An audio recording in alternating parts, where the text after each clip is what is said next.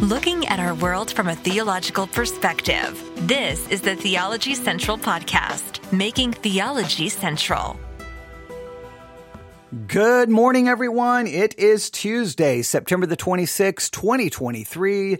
It is currently 1020 a.m. Central Time, and I'm coming to you live from the Theology Central studio located right here in Abilene, Texas.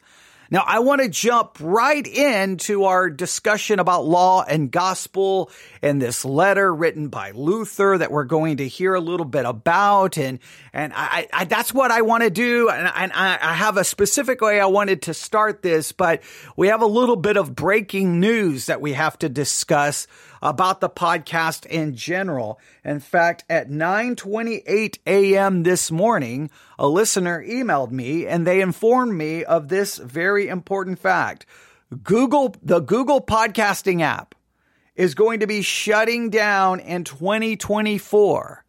If you listen to us on the Google Podcast app, that app will be going away in 2024. So, and we're fast approaching 2024. In fact, the, uh, the, I'm going to click on the actual article they sent me. It says Google Podcast to shut down in 2024 with listeners migrated to YouTube Music. Uh, Google announced this morning that it will be shutting down its Google Podcast app later in 2024 as part of its broader transition to move its streaming listeners over to YouTube Music. So I, I don't know how that's going to work for some of you. Some of you may not want to use YouTube music, right? I mean, I use all the music streaming services, but YouTube music, I don't use that frequently. Every once in a while, I'll get a subscription and then I'll get rid of it.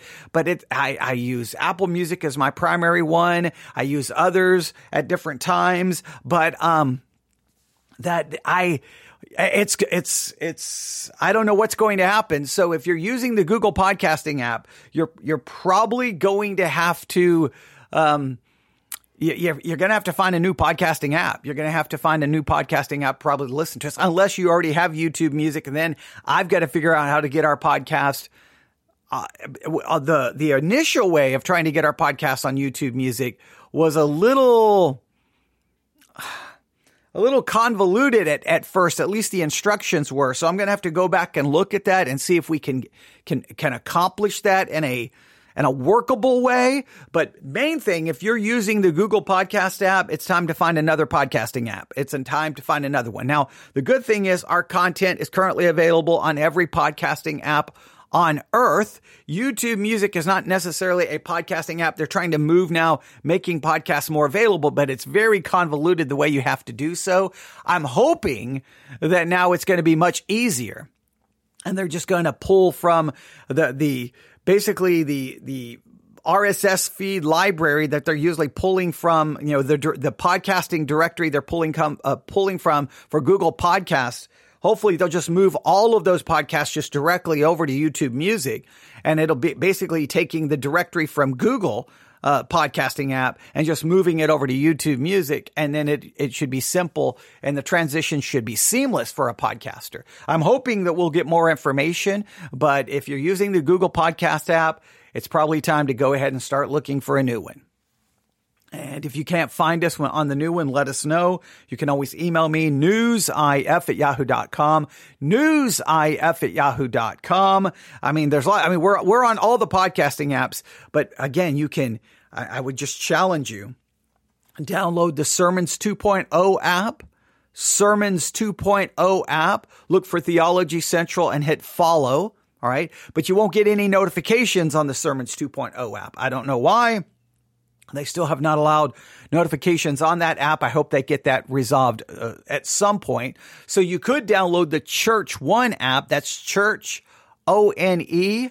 Church O N E. Once you download the Church One app, then do a search for Theology Central. Then that basically becomes our app. And then all of our content's broken down into series. That may be the easier, the easiest way to drive people there. The only negative part is when I drive people to the Church One app that takes away our podcasting numbers on all of the podcasting, you know, charts and, and analytics. That, that really hurts us in that way. But ultimately what matters is that you as the listener have direct access to the content more so than how it impacts our numbers. And I, I know that that's, yeah, we could get into all of the behind the scenes, you know, details on how all of that works. But hey, that, that's the situation.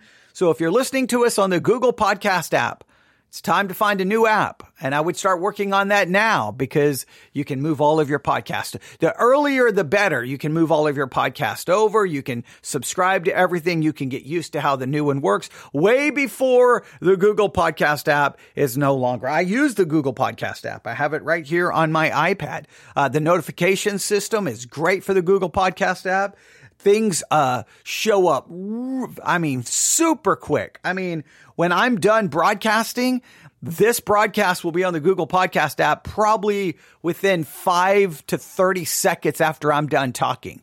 It is, it, it's so good. It is so fast. So, um, but it's, it's going away. So, uh, the Apple podcasting app, if you uh, typically people using the Google podcasting app don't have an Apple device. So most of this is going to be for you. Um, I'm assuming Android users for the, uh, for the most part.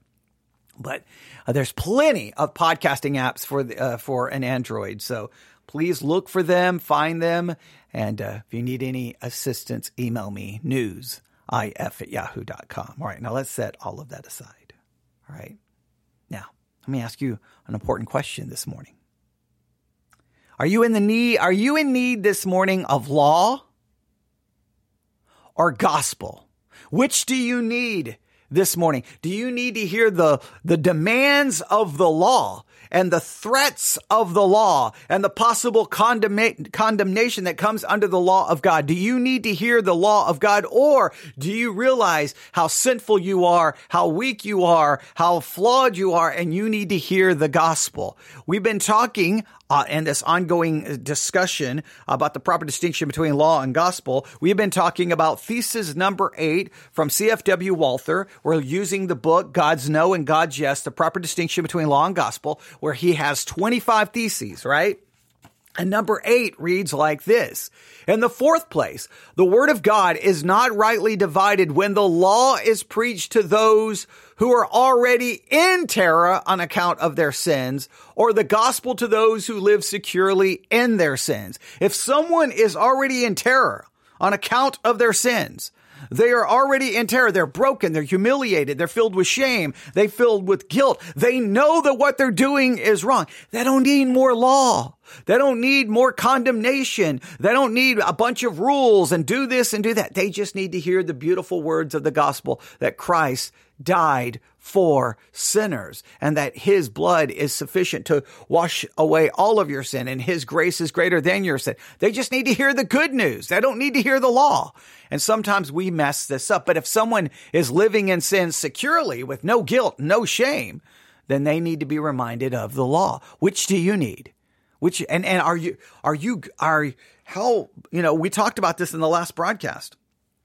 How, are you, how well do you do at giving yourself law when you truly need law and giving yourself gospel when you truly need gospel. I think sometimes we're really bad at, at doing this with our, for ourselves. Sometimes I think sometimes we are overridden with guilt and shame and we just try to give ourselves more law and more guilt and, and we don't give ourselves the gospel. And I think sometimes we, we, we, we need to give ourselves the gospel, but then there's other times we probably need the law. And then sometimes we're not very good at doing this for other people as well. So we've been talking about this, but late last night, we ended the broadcast on a cliffhanger, right? Do you remember that? They were about to introduce a letter that Martin Luther, the reformer, right? 1500s, right? The great reformer, right?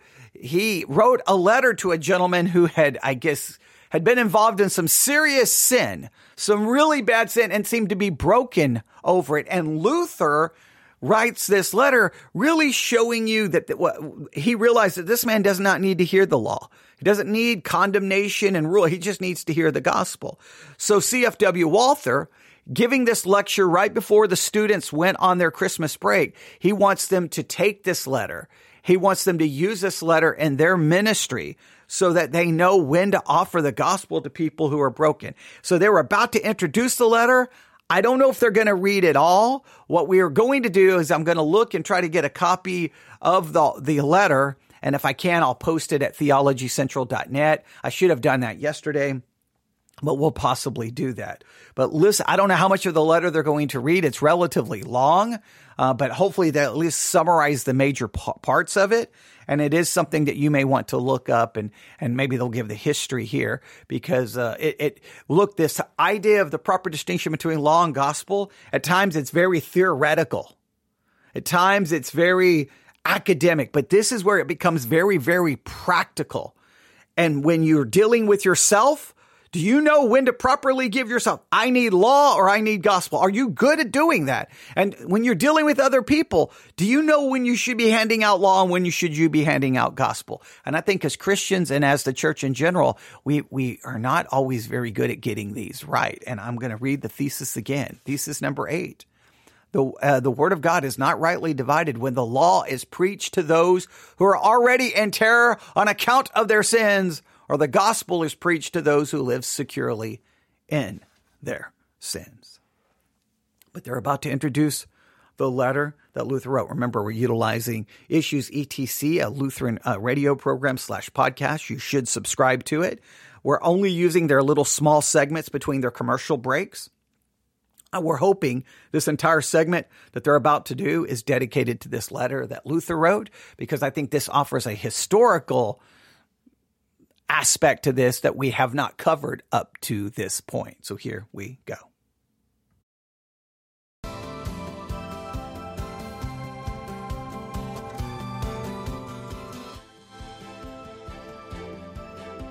Welcome back. I'm Todd Wilken. Pastor Will Weedon is our guest. He hosts the daily 15 minute verse by verse Bible study called The Word of the Lord Endures Forever. It's part eight of our series on the proper distinction between law and gospel.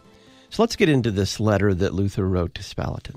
Yeah, so I, I, they said I would like to read it in its entirety, so bear with me. I'll try to give a pause at the places where Walther himself sort of breaks off and gives comment as he works through the letter. Luther says, Grace and peace from God in Christ and the consolations of the Holy Spirit to my worthy master in Christ, George Spalatin, superintendent, that would be like bishop, of the churches of Misnia most faithful pastor of Altenburg, my beloved in the Lord. Amen. My dearest Spalatin, I heartily sympathize with you and earnestly pray our Lord Jesus Christ to strengthen you and give you a cheerful heart. I should like to know, and am making diligent inquiries to find out, what your trouble may be, or what has caused your breakdown.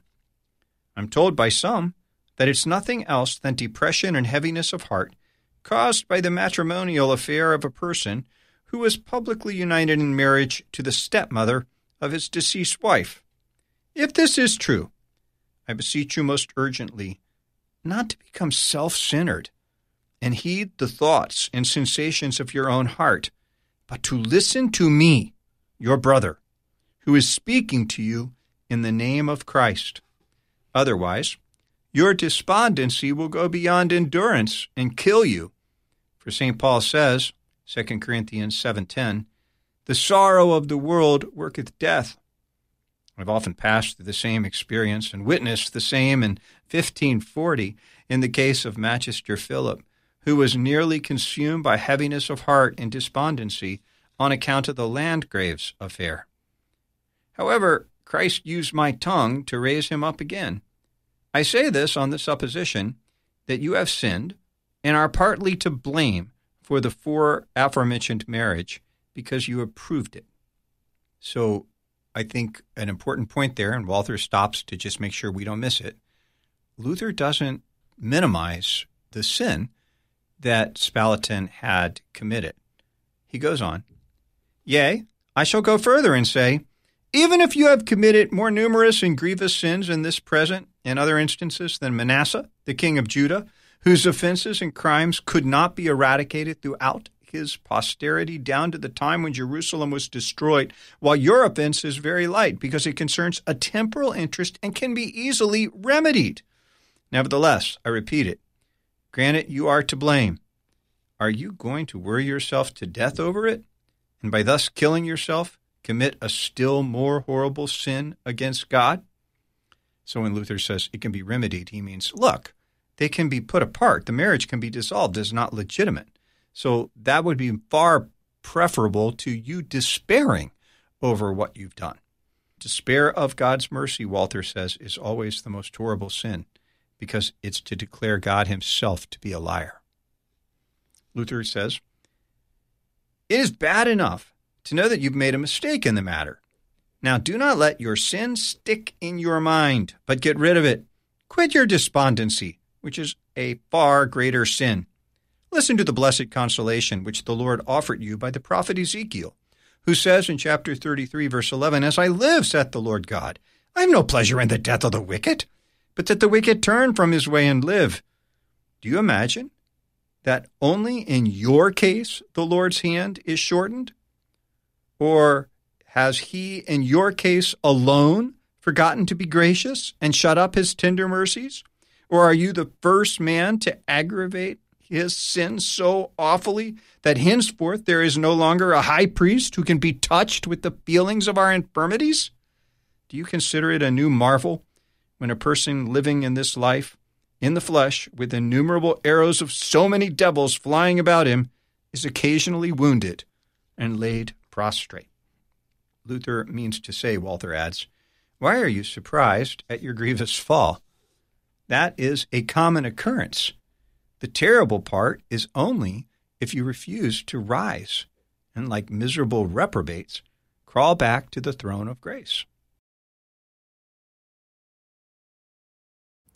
All right, this is a powerful a powerful letter. And you can see why Walther wanted his students to hear this letter because he's been dealing with these very theoretical concepts. Hey, when do you give someone law? When do you give someone gospel? Well, here's someone who has committed a sin and who is broken and crushed under it. Luther does not minimize the sin, but look what he's doing. He's really telling the, uh, look, run to the, uh, look, you shouldn't be shocked or surprised by falling into sin because, well, that's what we do. We sin. But what you need to do now is not allow your despondency to be crushed by this, but to run to the throne of grace, run to your high priest, trust in the mercy of God, understand that God's forgiveness is, is just as powerful for the person who just becomes a Christian as for the one who's already is a Christian.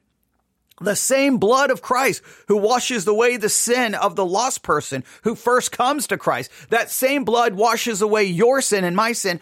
As a believer, there is complete and total forgiveness. And what we have a tendency to do, we would be like, well, hey, hey, hey, hey, now, now look, your sin was really bad. And, and now because of that, now, and we would start going with all of our list of things now that you can or can't. We, we would start making a list of rules. If the person is broken and acknowledges their sin, we just bring them the consolation of the gospel. We bring them the good news. We t- tell them to cling to the cross. I know it goes against our nature. Our nature is like, wait, wait, wait, wait, wait. They committed a sin. Okay, now, all right, you committed a sin. Now, all right, buddy. Here's what. Yeah, God will forgive you, but all right, but well, let's get past that. Now, okay, because of your sin, this number one, number two, number three, number four. Now you're going to have to do this. You're going to do this, and we ju- and we just start we, we almost feel like we have to just start bringing in rules and regulations and, and, and condemnation. And, and it's like, no, when we, when we present the gospel to someone, it, we bring it to someone who is broken, who is hurt, and the gospel is the medicine. We don't bring our rules and we don't bring all of, we, we say, in Christ you are forgiven. Flee to the throne of grace and have your sins washed away and rest in that. I know it goes against our, I know some of you are like, ah, I don't, I don't know about that because if someone's committed a really bad sin, there's gotta be consequences. There's gotta, and, but you're the one who thinks you know what the consequences are. And you can try to run to the Bible to try to figure out consequences, but rarely do we ever see those play out in a meaningful way, right? Like, like, because because sometimes we when we try to take one consequence that we see for someone, we don't ever really t- t- follow it all the way through. Everyone always runs to, well, see, look at the consequences David faced. Well, the baby died, yes. But uh, he said, well, he didn't get to build the temple. Okay. Still got to write scripture.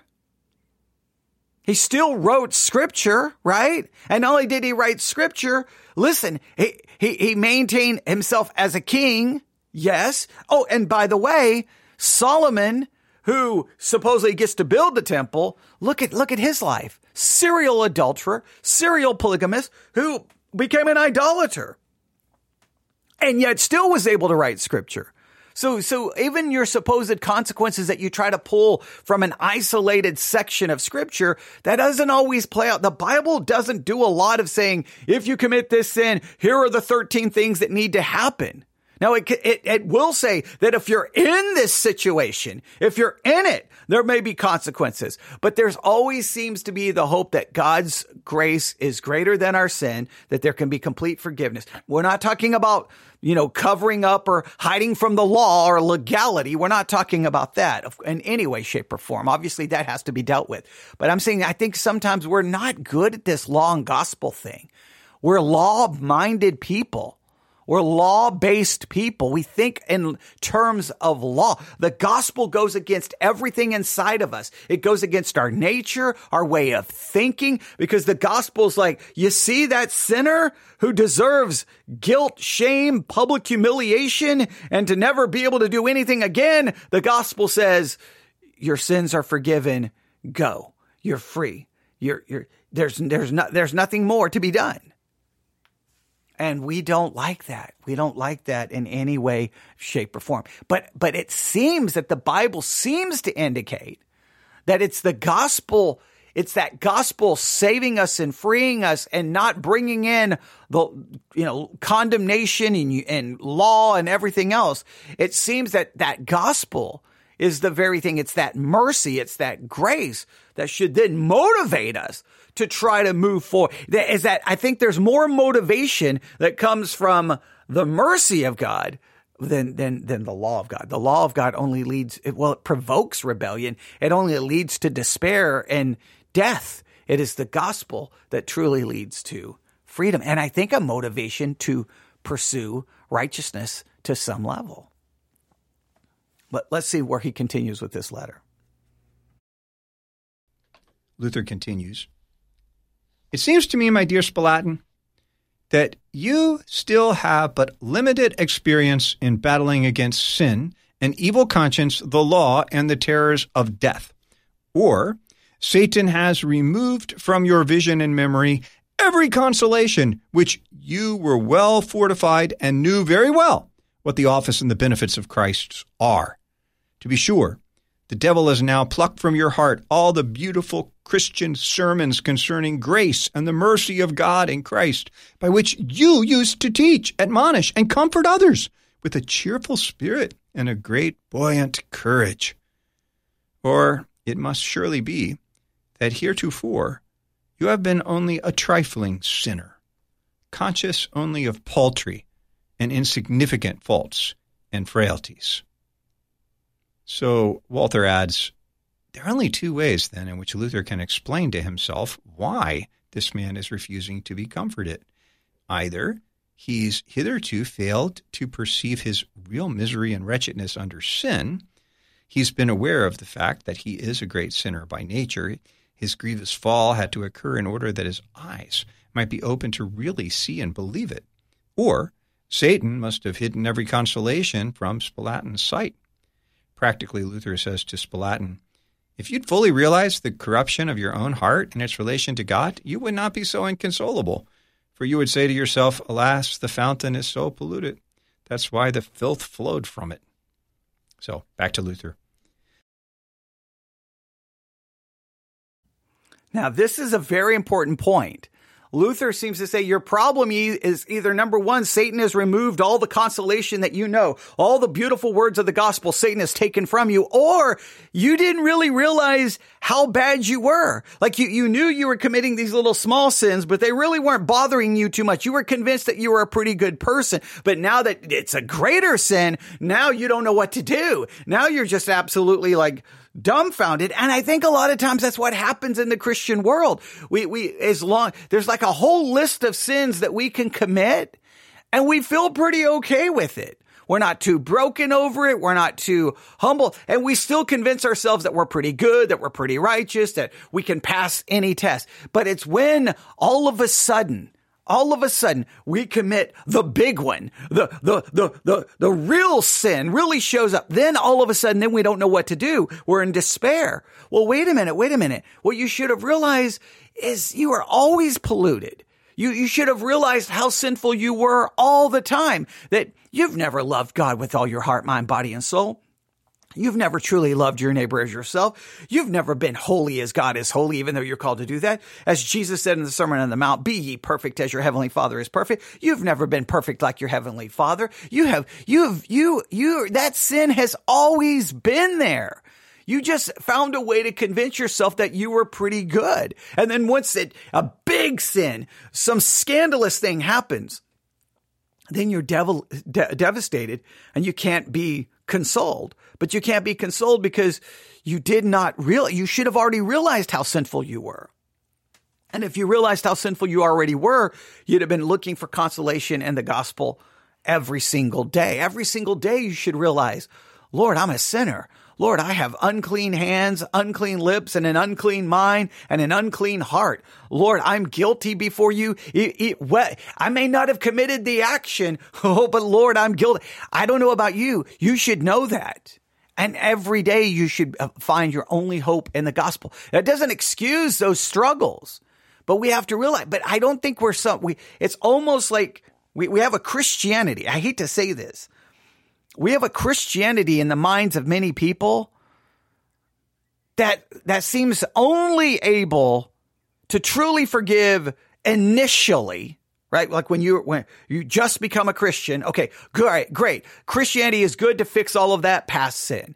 But christianity in uh, in the minds of many people is truly not capable of really forgiving someone who is a christian right? If you are a Christian, it's like, well, you're forgiven, but, but, but, but now, see, now there's 37 consequences. Now, now, but, but, but, but, it's like you can't truly be set free ever again. And, and I think we cheapen then the gospel that way.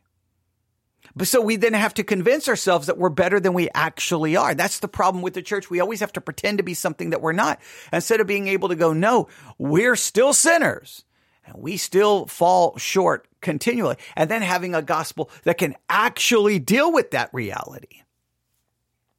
I think it's interesting, Luther acknowledging this, the two possible problems that this gentleman is facing. Either Satan has just completely stolen from him the actual consolation that comes from the gospel, or this man had not really realized how sinful he had been until now he's committed a big one, a scandalous one. And now he doesn't know what to do. He's broken.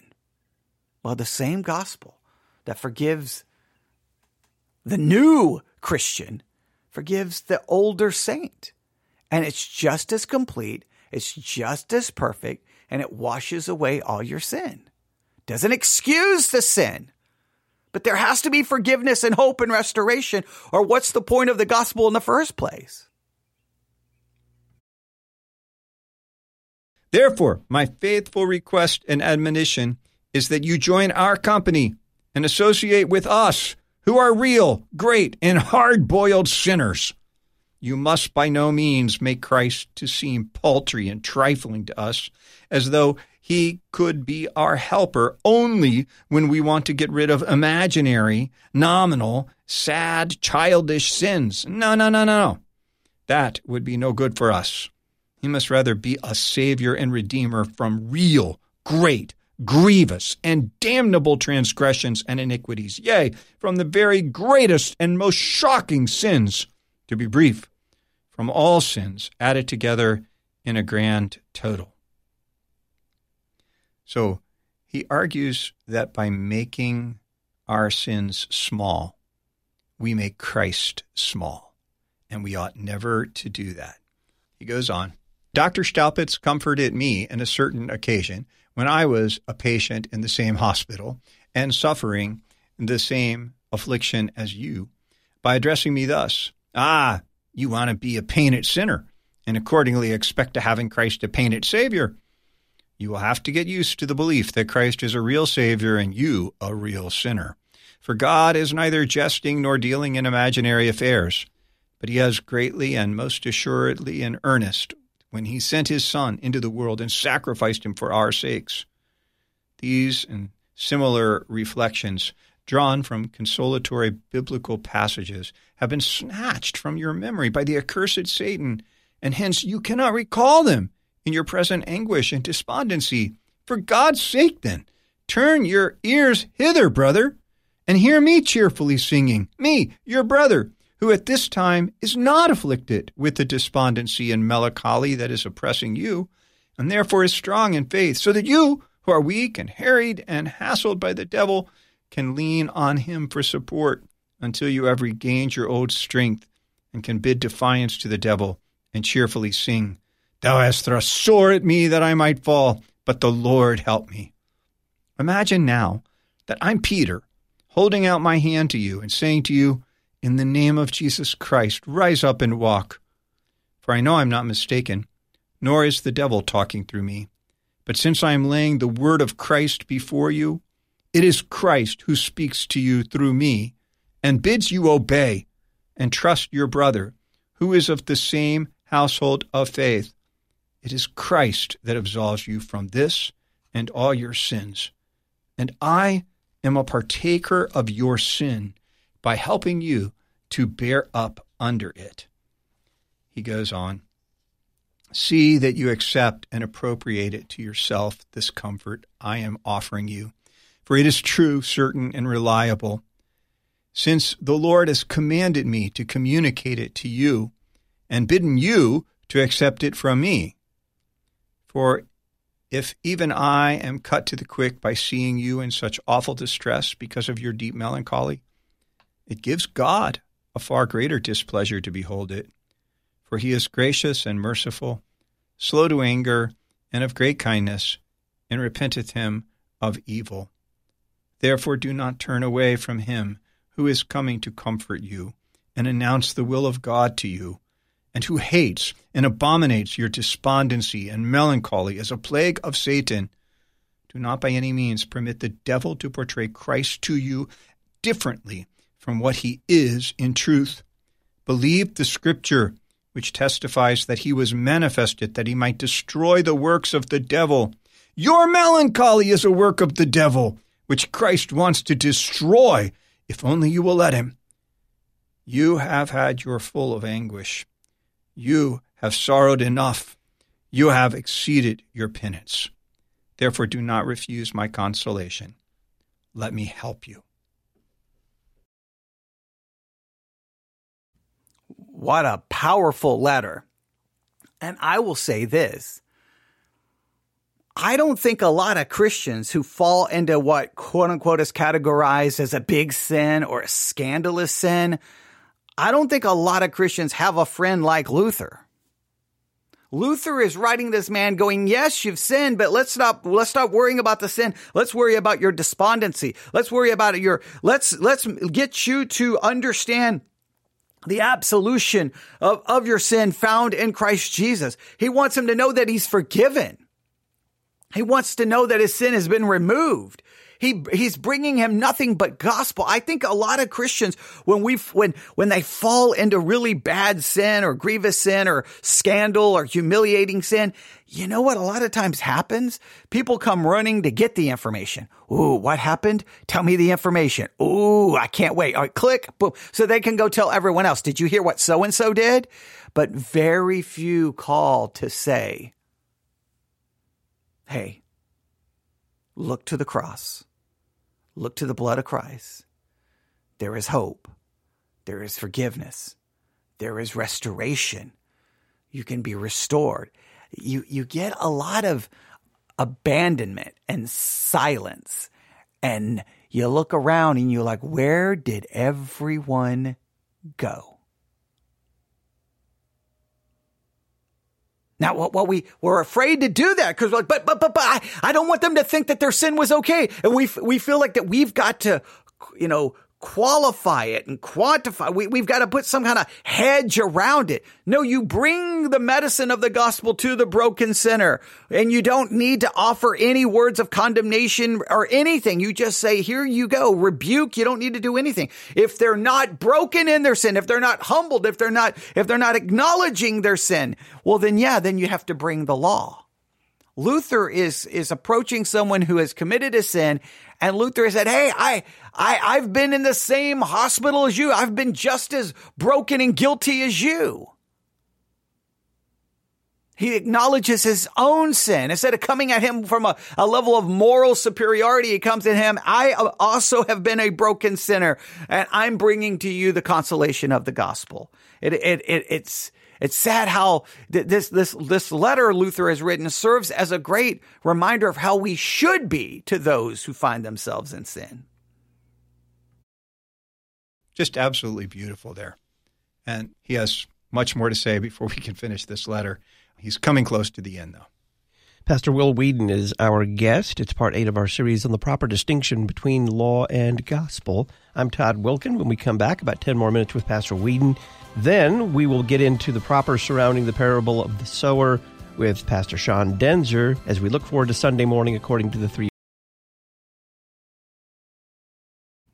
And there you have it. That he uh, maybe in the next segment they're gonna. I don't think they're gonna really uh, read the whole thing. So what we'll try to do is get this letter from Luther.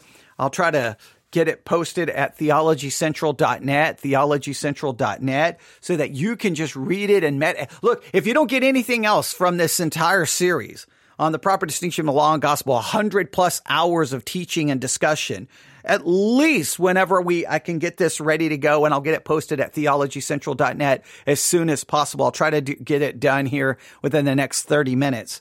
Um, at least just sit there and read the letter and just ask yourself for I, again, I'm really going to drive these, these points home, right? First of all, when it comes to yourself, do you give yourself the law when you really need law? And do you truly give yourself the gospel when you need gospel? I think we are, we're really, look, sometimes I'll be, I'll be, I could be driving to church or when I used to drive out to the church to do the podcasting, I would just sit there and remember every failure, every sin that I've committed and just feel that guilt. So I'm, I'm constantly haunted by every failure and every sin that I have committed or is committing, will commit. I, I'm, I'm just, I'm constantly haunted by it. And it's, and, and I have a hard time sometimes accepting the gospel, accepting the gospel. Then there are other times well, I think I, I maybe I, I need, I actually need the law to slap me in the face going, what are you doing? What are you doing? This is wrong. I, and, and it's trying to find that balance. When do I need law? When do I need gospel? But, but you can be, you can allow yourself to just live in total despair and shame and humiliation because of the sins you committed. But sometimes you got to cling to the gospel. Now, as soon as you try to cling to the gospel, it'll be other Christians going, yeah, yeah, but don't you remember what you did? Here's your scarlet letter. Don't you remember? And and they won't they won't they don't they will keep their foot on your neck and push your face into the mud in some cases. Sometimes you got to stop worrying what christians think and go at least i know my savior has forgiven me and that in christ jesus my sins have been removed as far as the east is from the west and find the peace peace found in that. And then at the same time we have to ask ourselves how good are we at doing this with other people are we good at this? And when people fall into public and horrible sin, shameful sin, are you one to go run to them? Wrap your arms around them, going, Yes, my brother. Yes, my sister has sinned, but I'm here. I'm here to stand next to them and I'm going to cover their sin with, with my, with love because their sin has been covered by the blood of Christ. And I'm not going to humiliate them. I'm not going to gossip about them. I'm not going to slander them. I'm going to do everything in my power to walk with them through this dark time. And you know what? We're going to come out of this and they're going to be restored and they're going to be back to a place of usefulness and I'm going to be right there with them. But we don't have a tendency to do that. We're kind of like, ooh, okay, I'm going to go walk over here and get far, far away from them. The proper distinction between law and gospel is, is a worthless theological concept if it doesn't ever translate to a practical, everyday use. And here's where he's trying to get to. So I'm going to get this letter that Luther wrote. I'm going to try to uh, copy and paste it It'll be at theologycentral.net under the blog section, and I'll try to get that there. I'm hoping within the next uh, 30 minutes. It's beautiful, it's powerful, it's much for you to think about and meditate on. It's probably a letter you've never even read. You probably a letter you didn't even know existed in church history. And it's probably, in some ways, it goes against the kind of Luther. We, we know Luther fighting and standing against the Catholic Church and against the Anabaptists and some of the crazy extreme things he said. But here's Luther showing a, a mercy and a compassion for a sinner who's broken because Luther knows what that felt like. He lived his life under the condemnation of the law. Maybe we can learn something. Maybe if we don't get anything else from this 100 plus hours of study, we can gain a little insight in this letter, how we should approach ourselves and how we should approach others. All right. Thanks for listening. You can email me newsif at yahoo.com. That's newsif at yahoo.com. Check theologycentral.net is uh, probably give me about 30 minutes. It'll be in the blog section. And uh, remember, Google Podcasting app goes away 2024. So if you're listening to us on the Google Podcast app, please find a new podcasting app. Please. We are on every other podcasting app on earth.